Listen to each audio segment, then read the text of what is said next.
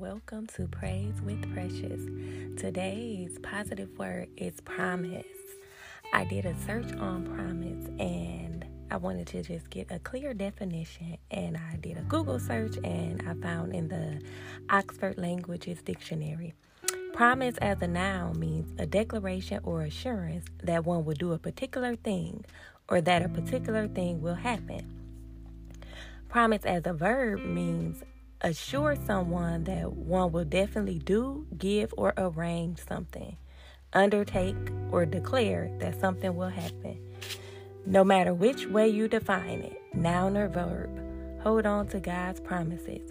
Man may not keep our promises, but God is not a man. He will fulfill every promise to you.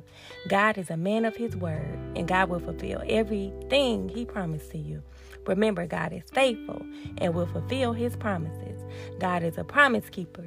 No matter what you are going through and no matter what it looks like, remember that God keeps his promises.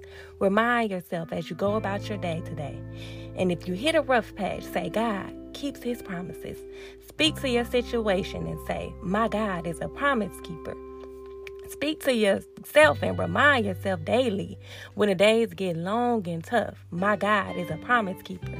When you can't see your way through, speak over your life. My God is a promise keeper. When you get weary, say, My God is a promise keeper. When you are feeling sick in your body, say, My God is a promise keeper.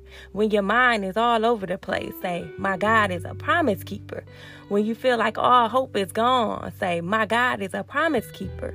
When your heart is broken, say, My God is a promise keeper. When you feel like you are about to lose your mind, say, My God is a promise keeper. Whatever it is, remember, my God is a promise keeper. Peace, love, and blessings.